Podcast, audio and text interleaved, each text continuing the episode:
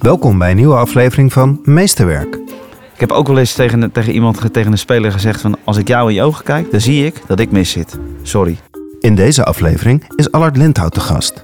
Plus ik geef eh, lezingen en presentaties juist aan eh, leerkrachten en docenten... omdat er dan heel veel parallellen zijn met ja, leidinggeven op het veld... ten opzichte van het leidinggeven in, eh, binnen de vier klasmuren. Allard is scheidsrechter in het betaalde voetbal op hoog niveau...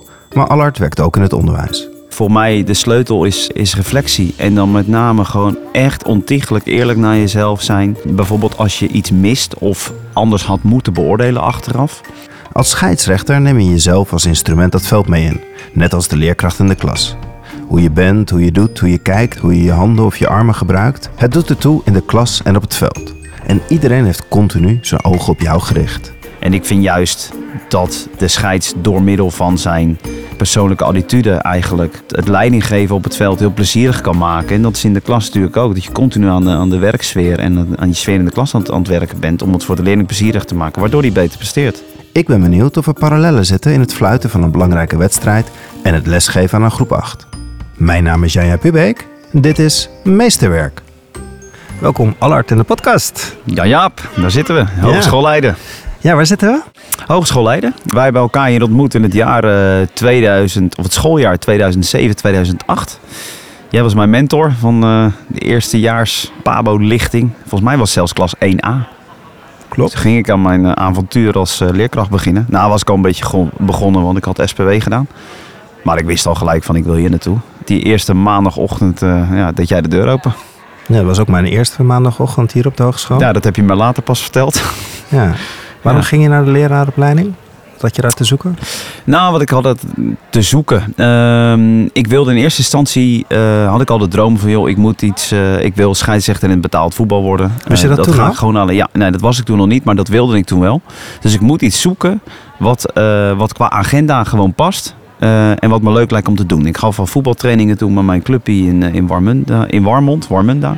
En ik wilde gewoon lekker voor groepen staan. Dat vond ik hartstikke leuk. Eh, en ik dacht, joh, die agenda van die leerkrachten. eh, weet je, als ik s'avonds wedstrijden heb, dan kan ik gewoon overdag werken. En dan s'avonds naar mijn wedstrijdje toe. En eh, vroeg op de dag klaar. En nou, dat, dat past wel. Nou, daar ben ik achter gekomen. Dat was het dus helemaal niet.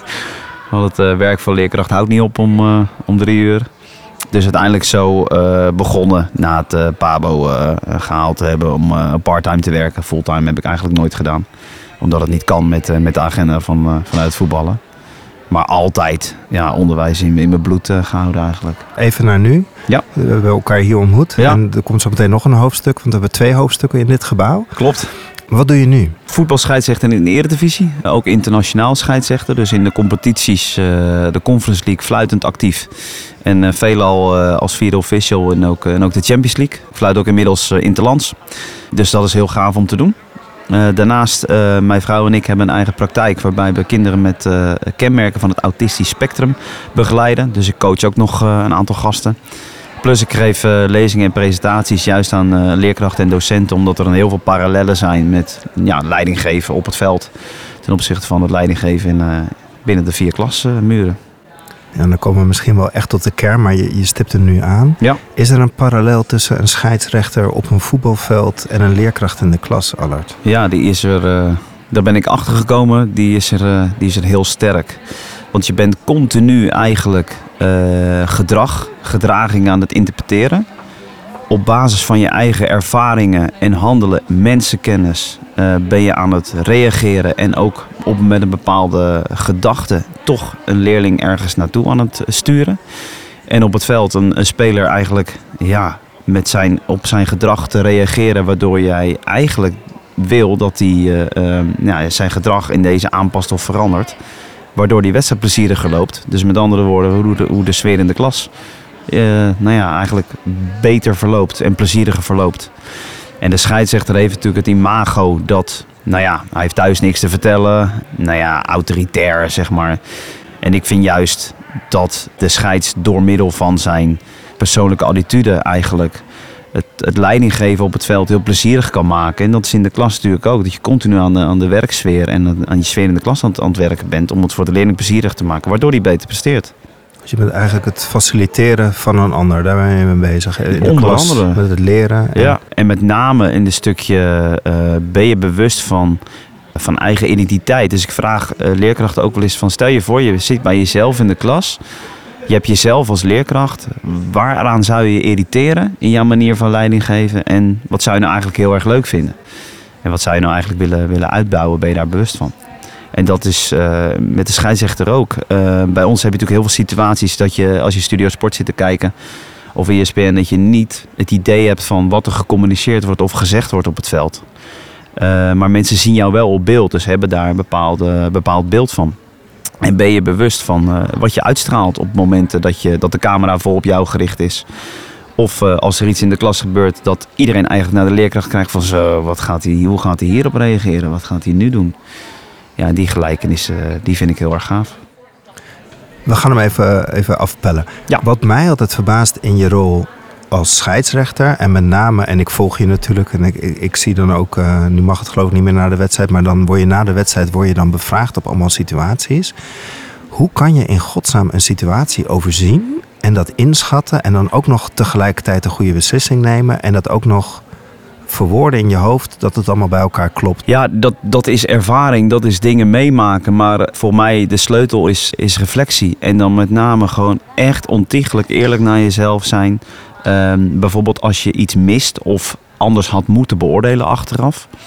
Dat je eh, heel kritisch en open naar jezelf gaat luisteren. En, en, want wij kunnen de communicatie die is opgenomen allemaal terugluisteren. Ehm, op het moment dat het gebeurde, 10 of 20 seconden daarvoor, waar was ik met mijn gedachten? Ehm, waar was ik met mijn hoofd? Had ik nog iets niet afgerond? Was ik aan het denken over misschien wel een gemiste gele kaart? Of een reactie die een speler naar me toe riep? Van eh, eh, dit kan vervelend zijn of juist een compliment. Waardoor je bent afgeleid. Of waardoor je, je focus even niet 100% in het moment was. En als je dat eh, voor jezelf gewoon helemaal uitkristalliseert van ehm, waar je gedachten waren dan kun je, eh, en voor jezelf ook verwoord wat je dan een volgende keer beter moet doen, is de kans dat je hersenen een volgende keer dat zoiets ge- gelijksoortig eh, gebeurt, sneller reageren in je bewustzijn van, oh ja, wacht even, dat deed ik vorige keer niet goed, ik moet dit doen. Dus de sleutel daarin is reflectie. En natuurlijk hebben wij het eh, geluk dat alles wat we doen, denk maar aan video-interactie, als je dat ooit zelf als leerkracht hebt gedaan, dat je gewoon heel erg eerlijk geconfronteerd wordt met de beelden eh, die er zijn en de geluidsopnames die er zijn. Dus je kunt je ook daarin niet verschuilen. Is dat vergelijkbaar als in de klas? Dat je situaties hebt en dat je het ook misschien wel of niet altijd ziet of dat je signalen. Is dat vergelijkbaar of niet? Hij is in die zin vergelijkbaar als, als collega's wel eens bij elkaar gaan kijken. En je misschien, eh, of dat nou met video-interactie is, dat je jezelf eh, terugziet op beeld, weet ik niet. Dat kan natuurlijk, maakt het natuurlijk wel sterker. Maar door vragen is open bij, bij collega's te leggen, kun je wel tot bepaalde dingen komen van, je denkt, hè, verrek. Ja, je hebt gelijk. Er heeft eigenlijk nooit iemand me op gewezen, maar ik ga het eens proberen. Ja, en als dat werkt, dan is, maakt het voor jezelf alleen maar plezieriger en leuker om, eh, om voor de klas te staan en eh, nou ja, met je eigen handelen bezig te zijn. Kun- Continu de spiegel. Waar, waar, waar ik een mank vind lopen, is dat je eigenlijk in het onderwijs wil dat die kinderen zelfstandig gaan worden en voor zichzelf gaan zorgen. En jij zegt net van, ik ben scheidsrechter in de eredivisie, zelfs bij het Nederlandse elftal. Misschien op dat niveau heb je helemaal geen scheidsrechter meer nodig als je het zou vergelijken met het onderwijs. Hè? Dan heb je toch een beetje het wedstrijdelement, denk ik, wat, eh, wat om de hoek komt kijken. Tuurlijk, kinderen maken er onderling wel eens een wedstrijdje van. Van ik wil, eh, ja, ik heb een 9 en eh, mijn vriendje heeft een 8,8. Dus ik heb het beter gedaan. Het wedstrijdelement in, in, in de klas moet je denk ik als, als leerkracht weghalen. Of eigenlijk voorkomen. Of misschien wel gezond gebruiken, dat kan natuurlijk ook nog. Maar dan moet je hem wegzetten als groep. En die twee groepen die op het veld tegenover elkaar staan, hebben hetzelfde eh, belang. We willen namelijk winnen van de ander en meer doelpunten scoren. En daar is wel gewoon duidelijkheid. En Daar komen, eh, komen weer een aantal terminologieën bij die, die, eh, die gelijk zijn. Je moet duidelijkheid verschaffen in, in wat je wil. Je moet ook voorspelbaar zijn van spelers dat ze weten van oké, als ik dit doe, dan is de voorspelbare consequentie dat dat het gevolg is. En die twee elementen ben je natuurlijk in de klas. Om het managen van, je, van jouw groep te doen, eh, ben je continu aan het inzetten. Je cijfert jezelf dus eigenlijk ook de hele tijd weg. Nou, eh, precies wat je nu zegt. Je cijfert jezelf weg. Dat is mijn doel ook altijd. Weet je, eigenlijk een paar dingen doen. Ik wil nooit in de spotlight staan of dat het achteraf over mij gaat. Laat mij maar lekker op de achtergrond. En uh, bedoel, ik ben helemaal niet. Ik ben wel een onderdeel van het spel, maar zeker niet de belangrijkste. Uh, sterker nog, de minst belangrijke. Want het gaat om die twee teams en een wedstrijd. Dus in je leiding geven, eigenlijk beseffen van niet het podium gaan opzoeken, maar alleen maar gebruiken omdat het bij je rol is op dat moment en hub weer naar achteren. Dus eigenlijk de wedstrijd de wedstrijd laten worden en dan uh, weer een stapje in de schaduw. Is dat vergelijkbaar als bij kinderen? Dat je eigenlijk wilde dat het kind zijn stap ik, maakt en ja, dat ik denk je het, het faciliteert? Wel. Ik denk het wel. Dat je, uh, kijk, alles draait daarin om zelfredzaamheid en om, en om groei. En uh, eigenlijk situaties creëren waarin de leerling zichzelf kan ontplooien. En dan zoveel mogelijk als dingen lopen, hup, naar achter staan. In plaats van denken, oh, ik ga me ermee bemoeien. Nou sta jij onder enorme druk. Hè? Op het moment dat je een topwedstrijd aan het fluiten bent, zijn de belangen zijn groot. Er zitten, uh, zitten 80.000 mensen zitten naar je te schreeuwen. En wat, is, je... wat is druk dan? Wat is druk? Jij zegt gelijk van je staat onder druk. Ik zou alleen al die 80.000 mensen in zo'n uh, stampende kuip, dat zou op mijn schouders. Hè? Die camera's, die spelers. Uh, en jij moet de hele tijd die, die besluiten nemen. Je moet, en je zegt, ik wil mezelf wegcijferen. Ik wil de wedstrijd de wedstrijd laten zijn. Mhm. Mm -hmm. Hoe heb jij jezelf gevormd dat jij in, in die arena die rol kan aannemen? Dat is opbouw. Want je begint natuurlijk op een, uh, op een amateurveld met vijf uh, supporters en wat vaak schreeuwende ouders zijn, zeg maar. Ja. Daar begin je mee.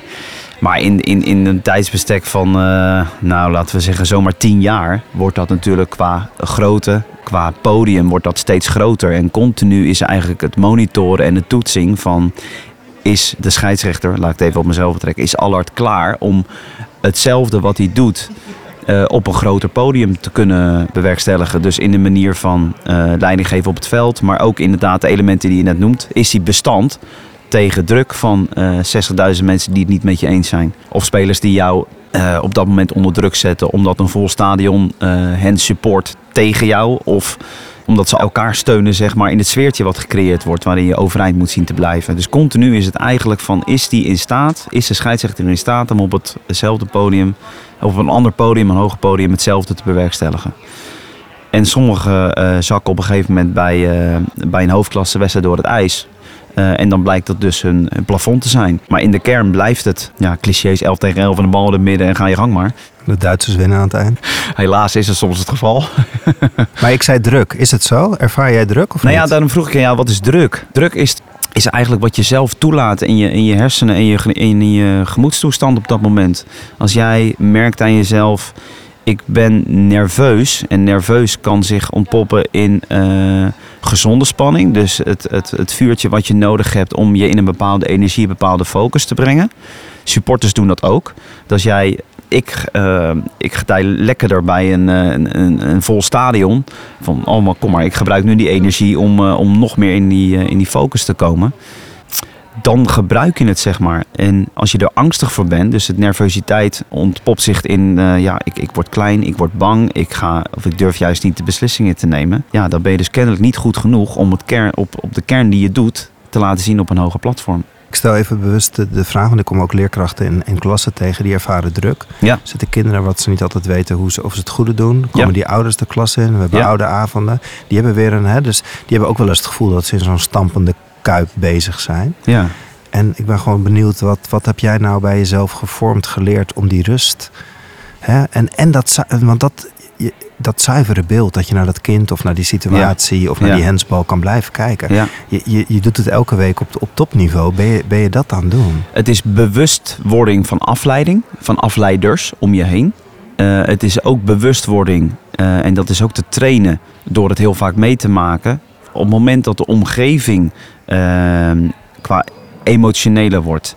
eh, dus kinderen maken meer kabaal of gaan zich ermee bemoeien. In het stadion eh, een cacophonie van geluid met boegeroep en, eh, en gefluit naar jou toe. Op het moment dat, dat de omgeving eigenlijk eh, temperamentvoller wordt, is de kunst om juist lager te gaan zitten. Om juist veel, erg die, die innerlijke rust te pakken.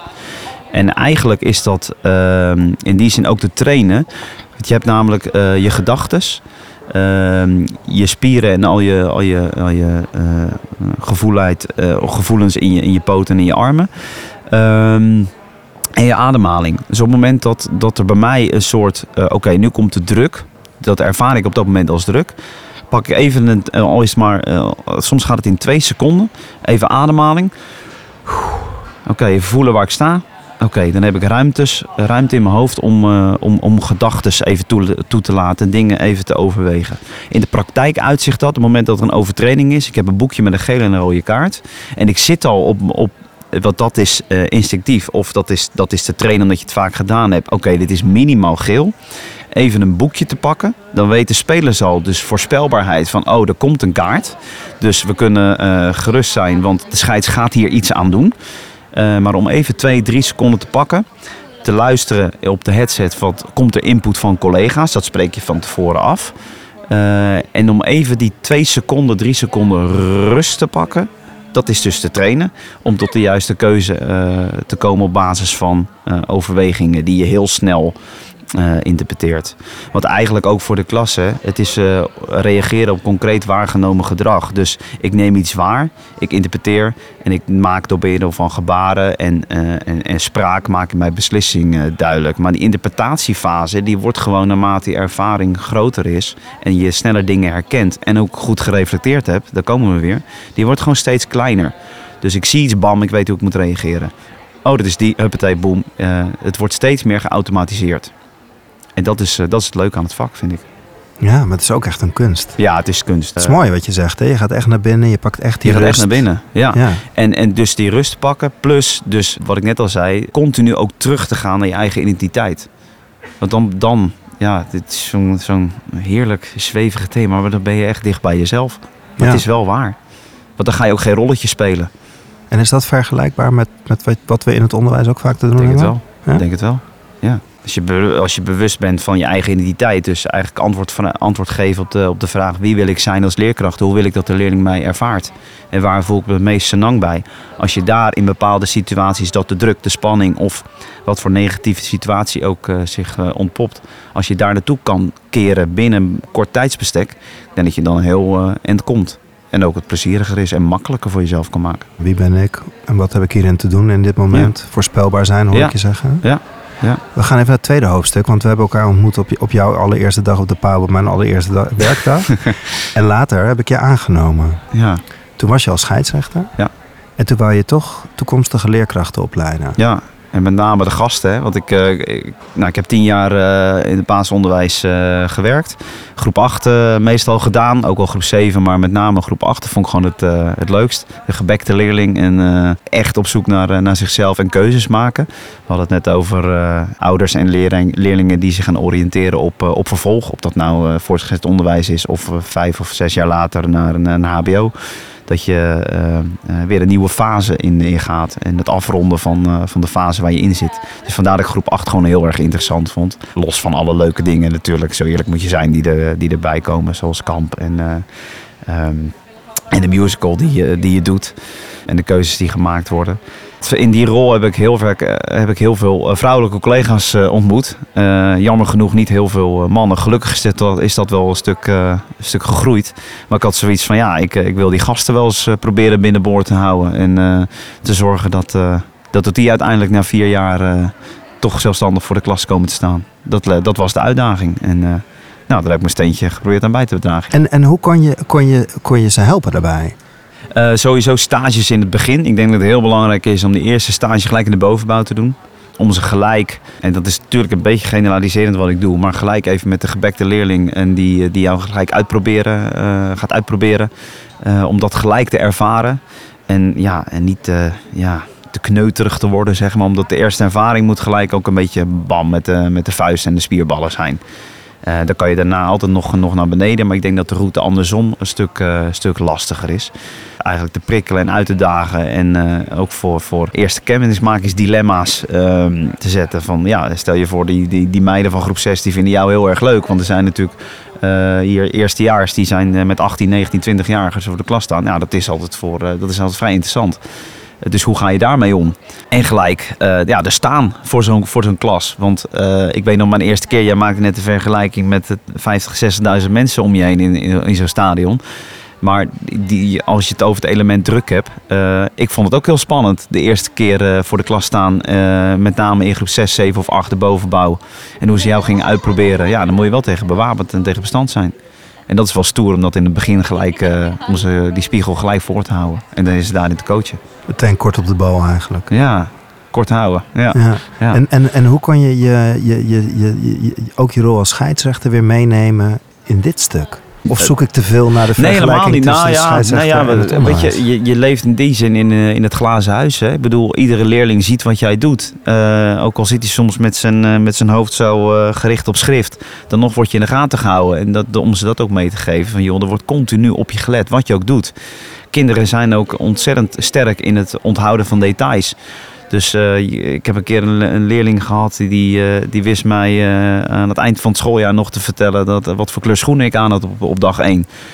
dus ook dat om ze dat mee te geven, hoe, hoe, hoe erg naar je gekeken wordt, zeg maar, dat je dat, dat je dat moet beseffen. En daarin gewoon lekker ook gezonde dosis scheid hebben aan, aan wat mensen van je vinden. En dat, dat is natuurlijk weer de parallel met, met de scheidsrechter. Want je doet het in, die, in, in ons vak, hoor je het niet vaak als het heel goed doet. Je hoort het meestal als je het niet goed doet. Ja, ik weet nog dat ik het een verademing vond dat jij hier kwam werken. En dat er ook echt gewoon. Er kwam ook voetbalhumor in de gangen. Oh, ja. er waren ook wel mensen die zeiden: Goh, uh, deze grap gaat misschien wel mijn grens voorbij. Ja, ja, ja, ja. En dat is natuurlijk ook wat we op de basisscholen meemaken. Hè? Dus de, uh, als de bril omhoog staat, ja. weten we allemaal wie naar de wc is geweest. Hè? Precies. Op de gemiddelde basisschool. Hoe, hoe ging jij om met, met dat cultuurverschil? En want het is, je wil mannen in het onderwijs ook Ja. dat, dat ze duurzaam daar blijven. Ja, ja, dan moet je ook een beetje sfeertje creëren, toch? Eh, en wel het sfeertje waar je zelf ook, eh, daar heb je het weer, waar je zelf senang bijvoorbeeld geen rolletje daarin gaat spelen. Maar weet je, in mijn vak is, is, is ik had het net in de kern op reflectie, maar ook zelfspot is, eh, is gewoon een enorme belangrijke. Eh, dat je af en toe een beetje met een knipoog kunt lachen om jezelf. Dus niet altijd maar zo serieus nemen. Dus een beetje voor de ontspannenheid eigenlijk, eigenlijk zorgen. Nou, dat eh, heb ik wel geprobeerd, omdat hier, nou, dat ging niet eens, niet eens bewust geprobeerd, maar dat, ja, zo ben ik wel een beetje, dat, dat on- dat ontstond. Ja. En dan, ja, de een die voelt zich daar prettig bij en de ander denkt, hey, verfrissend. En ja, ook weer eh, voorbeelden die zeggen van, eh, wat is dat voor een figuur? Waar heb je die vandaan? Hey, even eh, de- mijn eigen frustratie. Een gele kaart, een rode kaart, toetsen. Ja. Het afrekenen van ja, elkaar. Ja, Hoe ga je daarmee om? Want, want het, het, hè, waar een cijfer komt, stopt het leren, zeg ik wel eens. Mhm. Met gele kaart en rode kaart heb je het natuurlijk ook. ja, Hè, het is zo enorm definitief. ja. Eh, het is kortstondig. Terwijl je wil eigenlijk, als je, als je het over de ontwikkeling van kinderen hebt, op die langere termijn zetten. ja. Hoe verhoud jij je tot dat korte termijn en dat, dat langere vraagstuk? Of is, er in een, is dat echt gewoon een andere wedstrijd? In de wedstrijd, trap op de enkels is gewoon rood, klaar, wegwezen. Ik probeer het meer, de gele en de rode kaarten, eh, dat idee eigenlijk meer te geven bij de leerkracht van joh, besef je eigenlijk wat er voor een gele kaart zit. Want er zit een heleboel in en dat vind ik eigenlijk het, het leukste aan het vak.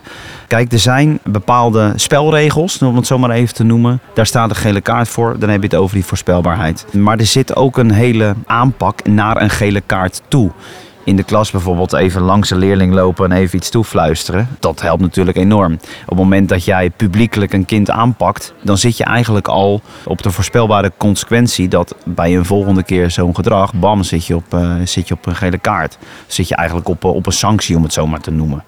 Maar er zijn zo verschrikkelijk veel dingen in je manieren van leiding geven die juist die gele kaart kunnen voorkomen door eh, even het gesprekje aan te gaan. Dat doe ik op het veld ook. Het hoeft geen, eh, geen minuut te zijn, maar eventjes 10 seconden met, een, eh, met humor. Humor is je sterkste wapen. Met een geintje of zo eigenlijk gedrag positief te manipuleren, om het zo maar even te, te noemen. Met als doel de sfeer binnen je klaslokaal weer, weer, weer, weer te, her- ja, te herpakken eigenlijk. En dus ook je ja, eigen plezier als leerkracht. Ja, weet je, het, het, het meest plezierige is natuurlijk spelregels gebruiken als richtlijnen. Alleen je hebt het ook met een ander, in het voetbal met een andere partij te maken die zegt van ja, leuk die richtlijnen, maar eh, eh, dan willen we wel gelijk behandeld worden. Plus, als we een wedstrijd later eh, hebben, jij kan zo wel leiding geven, maar wie, zegt, wie geeft ons de garantie dat je collega dat ook zo doet? Misschien zit er hier weer heel strakker. Ja, ehm, weet je, mijn dochter die komt ook met dat soort verhalen van voorkeuren over bepaalde leerkrachten. Eh, nu nog basisonderwijs. Ja, zometeen heb je ook op het, VO, op het, eh, het VO heb je zometeen twaalf verschillende leerkrachten. En daar ben je niet allemaal even, even blij mee. Ja, daar moet je ook mee omgaan, eh, schat. Dat Ja. is jouw eh, cirkel van invloed. Kijken wat je er zelf aan kan doen. Een vraag omdat het me gewoon echt interesseert. En ik knip hem eruit als het niet... Maar eh, als je in de klas echt lekker bezig bent... dan kan er echt zo'n lekkere flow zitten in Ja. de klas. Als scheidsrechter, heb je dat ook? Je Zeker. ja? Ja, Kan je zeker. genieten van een wedstrijd? Absoluut. Ja. Ja? Oh, gelukkig. eh, dacht je dat niet zo zou zijn? Nee, ik, ik, ik, kan, ik zou zelf denk ik continu eh, strak staan om alles te zien. En ik vraag me dus af of je echt in die, Ja. in die flow kan, Zeker, kan zitten. Ja, nee, een flow, daar wil, je, daar, je, daar wil je altijd in terechtkomen. En dan heb je het weer over wat ik toevallig net zei, cirkels van invloed. Als jij alles voor jezelf gewoon geoptimaliseerd hebt om dat je zelf in de spiegel kan gaan kijken, ik heb er alles aan gedaan. Of ik doe er, niet achteraf, maar ik doe er alles aan om, eh, om, om, om top te zijn. En je hebt ook het gevoel dat het loopt, dat die wedstrijd gaat. Ja, dan is het toch heerlijk om af en toe even om je, om je heen te kijken. En eh, wow, dit, is toch weer gaaf dat we hier staan. Ik doe het vaak op momenten dat, je, dat een blessurebehandeling is. Of de bal is uit. Of er komt een wissel of zo. Eh, even dan een babbeltje maken van een speler. Of eh, even om je, om je heen kijken van... eh, oh, het is toch wel vet alweer op dit grasveld weer lopen. Want eh, het is best bijzonder. Ja. Nee, dus ik geniet heel veel. En ook in, in het moment, hè. Als je, als je door jou een kleine handeling zorgt... Dat, de- dat de speler jou accepteert en weer zijn wedstrijd kan spelen. Ja, dat vind ik het, eh, het heerlijke gevoel. Hey, je zei net aan het begin toen je zo voorstelde, zei je, ik word veel gevraagd om lezingen of te begeleiden. Ja. Eh, dus naast le- leerlingen in het autistisch spectrum help je ook scholen Ja. of word je uitgenodigd. Wat, Ja. wat, wat doe je? Wat drijf je daarbij? Of laten we, waarom doe je dit? Ik doe dit omdat ik het één super leuk vind. Je krijgt altijd een hele positieve energie terug in het moment. En eh, vaak krijg ik te horen van, eh, oh ja, dit was nou eens een keer echt vanuit de praktijk, andere, andere invalshoek. Praktische handelingen die ik kan toepassen voor de klas. Bijvoorbeeld eh, eentje die eigenlijk altijd blijft hangen is op het moment dat je een speler even naar je toe wil halen. Dus of, of, een, of een leerling die, eh, die je even toe wil spreken. Je hebt al in je hoofd besloten, ik ga hem of, of haar eh, even iets vertellen of iets meegeven. En hoe open je dat gesprek? Nou, ik doe meestal, ik sta bij A, speler staat bij B en ik nodig de speler uit om samen naar C te gaan. Zeker in de heat of the moment, dat er spanning is in de klas of zo, of er is in de pauze iets gebeurd om, eh, om half elf, je komt de klas weer in en je merkt, er is, er is wrijving, er is een beetje strijd. Of dat nou onderling is of juist tegen een andere klas. Maar dat je zo even, of het is één specifieke leerling die je, die je hebt, dat je even het, het, eh, het, het momentje pakt, de speler of de, de leerling even isoleert zeg maar, van de rest, zonder dat, het- dat de rest erdoor heeft. En hoe doe je dat met je, met je gespreksopening en je gebaren die je, op dat, eh, die op dat moment maakt, zonder dat jouw toehoorde, dus die leerling, het idee hebt ik word voor de lul gezet of ik word aangepakt of zo. En daarin eh, speelt lichaamstaal natuurlijk een enorme belangrijke rol. Ja, dat is zo leuk als je dat met eh, praktische voorbeelden vanuit het voetballen kan, eh, kan laten zien. Want wat doe je dan? Neem je allemaal voorbeelden mee? Nou, bijvoorbeeld, eh, ik laat een fragment zien eh, van, van Zlatan Ibrahimovic. Nou, dan laat ik zo'n fragment zien en dan vraag ik aan, aan de leerkrachten van... Oké, herken jij een Zlatan uit jouw klas?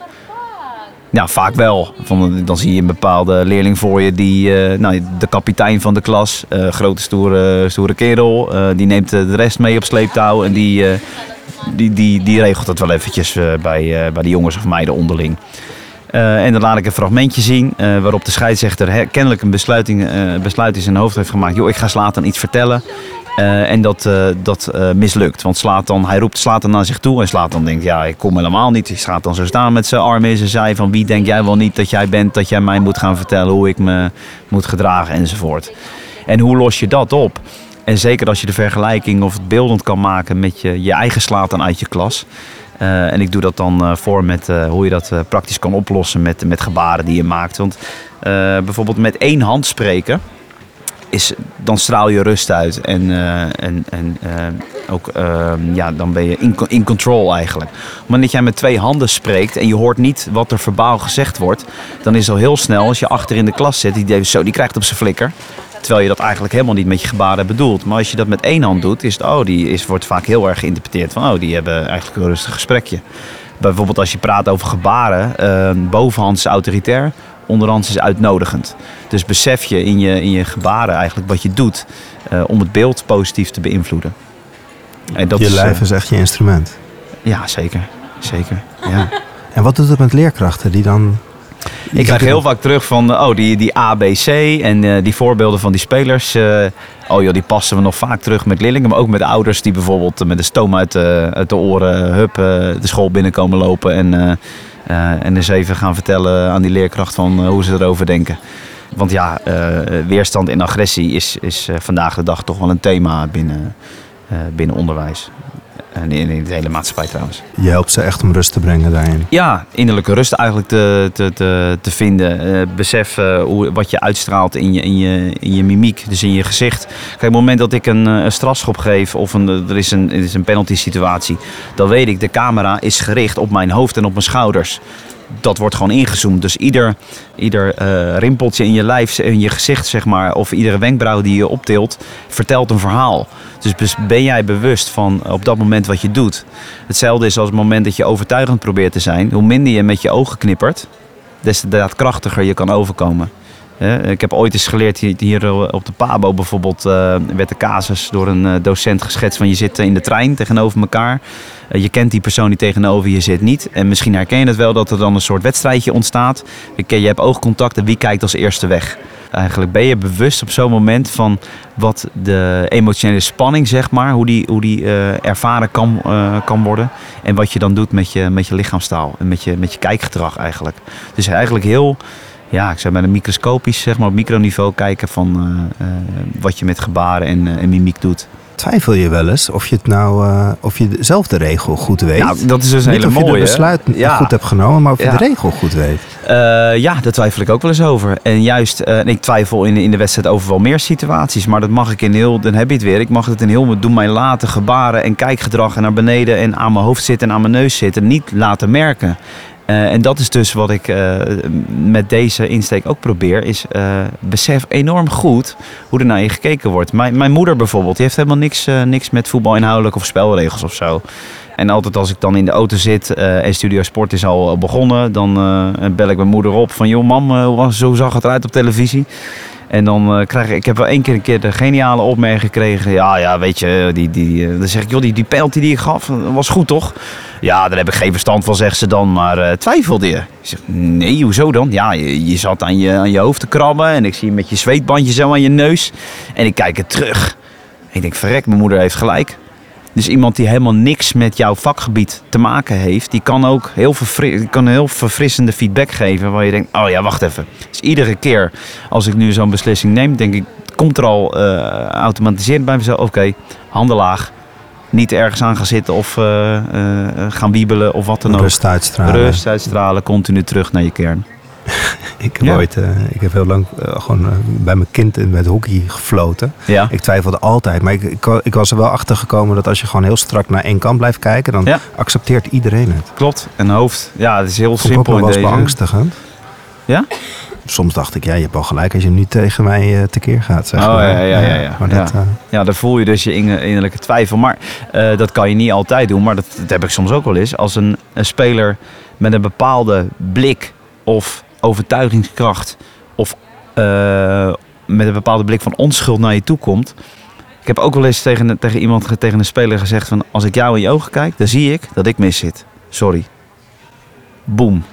Hele emotie is, eh, is weg. En dat kan je natuurlijk niet te vaak doen. Nee. eh, want het moet oprecht zijn. Maar dan zie je eigenlijk hoe de, hoe de gedragsverandering... Want zo'n speler komt met een verwachtingspatroon eh, naar je toe. Van ja, hij luistert toch niet. Dus ik ga het hem eh potverdikken eens even te vertellen wat ik ervan denk. Als je dan ook eh, soms schuldbewust bent... dan kan dat heel, heel goed zijn voor de sfeer in de wedstrijd. En de relatie die je met de speler hebt. ja, je komt nu op het punt kwetsbaarheid eigenlijk. Ja. Hè? Want, dus, dus je hebt innerlijke rust en je, je wijst heel duidelijk vanuit. En je, je hebt mensen meegenomen in je Ja. besluit. Ja. Ik heb je ook wel gezien dat je dan na afloop van een, van een kolkende wedstrijd... Dat, dat je dan toegeeft dat je fout zat. Ja, ja. Wat is daarvoor nodig om die kwetsbaarheid op zo'n manier, want heel Nederland zit te kijken. Dat, dat zijn ook nog wel, ik weet nog wel een situatie dat het best een belangrijke wedstrijd was. Je maakt Ja. een, een verkeerde keuze. En Ja. je zei heel eerlijk voor de camera, ik achteraf met de Ja. wetenschap van nu. Ja, had ik het helemaal anders gedaan. Dus ik ben benieuwd naar, naar, naar dat moment dat je dat openlijk doet. Ja. En wat doet dat daarna? Hoe werkt dat door? Ja, ik denk dat, psychologen, ik denk dat psychologen vinden het heerlijk om over dit Ja, onderwerp te praten. Ja. Op het moment dat je, eh, dat je eh, de berichten eigenlijk ontvangt van... joh, je zit gewoon helemaal mis. Je wordt geconfronteerd met de eerste beelden van shit. Dan heb je eerst eventjes een paar minuten nodig om te accepteren wat ik dus daar besloten heb. Het is gewoon echt, echt fout. Als je dat van jezelf al accepteert of op dat moment al kan accepteren van... joh, ik zit gewoon mis. Dan heeft één verstoppertje spelen geen zin. Dan moet je ook niet gaan verbloemen van eh, eh, waardoor het allemaal kwam. En eh, ja, maar jongens, luister, ik kon er niks aan doen, want... Ehm, dat is één, niet sterk voor jezelf. En twee, dat helpt ook niet om de arbitrage aan zich en jezelf op lange termijn eigenlijk zeg maar positief, positieve beeldvorming te, te creëren. Dus eerlijkheid is, is daarin de sleutel. Acceptatie dat het een keer fout kan gaan, die moet je ook eh, tot je nemen. Want dat hoort nou eenmaal bij de, bij de rol eh, die je bekleedt en het vak wat je doet. Dus dat, dat accepteren. En dan eigenlijk analytisch eh, gaan kijken van hoe komt dat? En dan heb je natuurlijk in de kleedkamer al gelijk met collega's over. Jongens, hoe, hebben, hoe ons of mij, laat ik het om mezelf betrekken. Hoe heeft dit in godsnaam mis kunnen gaan? Hoe komt dit? Ehm, en dan ga ik onder de douche staan en dan denk ik... Oké, wat zijn zometeen voor de camera de meest vervelende vragen die ik kan krijgen? En dan bereid ik me eigenlijk voor op een heel zwaar gesprek. En daarin is het altijd heel belangrijk om tot de kern te komen van... joh, we zitten mis. Dus ook gewoon je eerlijkheid toegeven. Vertellen hoe het is gegaan. Eh, en ook niet meer dan dat. En dan de, de parallel naar de klas, want dan maak je Ja. ook een verkeerde besluit. En dan Ja. zien we ook allemaal die kolkende klas voor je, die Ja. dan ook eh, meteen aan je autoriteit gaan, eh, gaan, gaan knabbelen. Ja, maar hoe sterk is het dan om tegen je klas te zeggen... jongens, ik heb een foutje gemaakt. Ik heb een fout gemaakt. Mea culpa, sorry. En dan zakt het in. Vaak wel. Mensen, kinderen, als je, als je gewoon... Kijk, men en dan het... morgen, morgen. En dan, eh, ja, maar eh, jij ziet het echt niet altijd oké. Ja. eh, Ja. Dan wordt er meteen weer aan je eh. Ja, klopt. In ons vak, één, daar moet je tegen kunnen. Want dat maakt ook vaak het verschil tussen iemand die iets goed kan... en die, die, die echt tot, tot de top wil, wil behoren. Want dat moet je kunnen.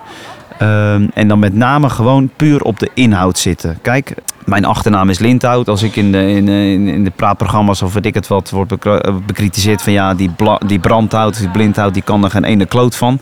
Want hij ziet altijd alles verkeerd en eh, wijst altijd de andere kant op. Ja, dan komt er eigenlijk niks inhoudelijks. Dus ja, mij raakt het niet. Nee. Dus eigenlijk beseffen van ja, eh, weet je, kritiek die komt als het op de inhoud is. Ja, dan kun je er wat mee leren. Dan moet je er ook wat mee doen. je, je zei net iets wat, wat ik nog wel eens mis in het, in het onderwijs. Is Ja. je zegt, ik maak eerst een sterke analyse. Ja, Wat is er gebeurd? ja precies. Is wat dat voelde wat- ik? Wat dacht ik? Is dat Eh, wat in het onderwijs nog wel eens overgeslagen wordt? Dat mensen te veel in emotie duiken en de volgende stap nemen? Ik weet niet of het eh, proces van analytisch eh, naar jezelf kijken, of dat ontbreekt. Daar heb ik eh, te weinig zicht op. Ik kan je wel meegeven dat het, dat het je enorm, eh, enorm sterk kan maken door gewoon eh, de heel eerlijk de spiegel voor je te houden en eerlijk te zijn naar jezelf. Dan is een volgende keer, en natuurlijk moet je de fouten niet te veel maken, zo eerlijk moet je ook wel weer zijn. Maar is de volgende keer dat zoiets gebeurt ook beter te accepteren, omdat je terug gaat naar de inhoud. En is de, de, de, de kans van leren ook een stuk groter. Hey, we zitten eh, eigenlijk al in hoofdstuk 3, dus je bent eh, eerst naar de Pabo gegaan, toen heb je op de Pabo lesgegeven. Je, Ja. je, je, je fluit op een heel hoog niveau. Wat hoop je? Welke, welke stip aan de horizon heb je? Qua arbitrage, qua fluiten, eh, hoop je natuurlijk, is de ambitie echt het allerhoogste. Dus eh, hoofdtoernooi Champions League, een eindtoernooi. Eh, ja, dat zijn de, de, de, de podia waar ik vroeger van als kind van gedroomd heb. Ja, ik heb nog niet het idee dat ik mijn stipje nu moet zetten waar ik nu ben. Dus die, die ook realistisch, die kans op, op, op groei daarin, daar naartoe. Ja, die, die voel ik nog wel dat, dat het die kant op gaat. Ja. Dan als laatste vraag, welke vraag wil je dan de luisteraar meegeven die in het gesprek geluisterd heeft en denkt, oei, dat kan ik morgen in mijn klas of in mijn onderwijspraktijk. Welke vraag wil je dat hij, eh, dat in ieder geval meeneemt voor zichzelf? Stel je voor, je zit bij jezelf in de klas.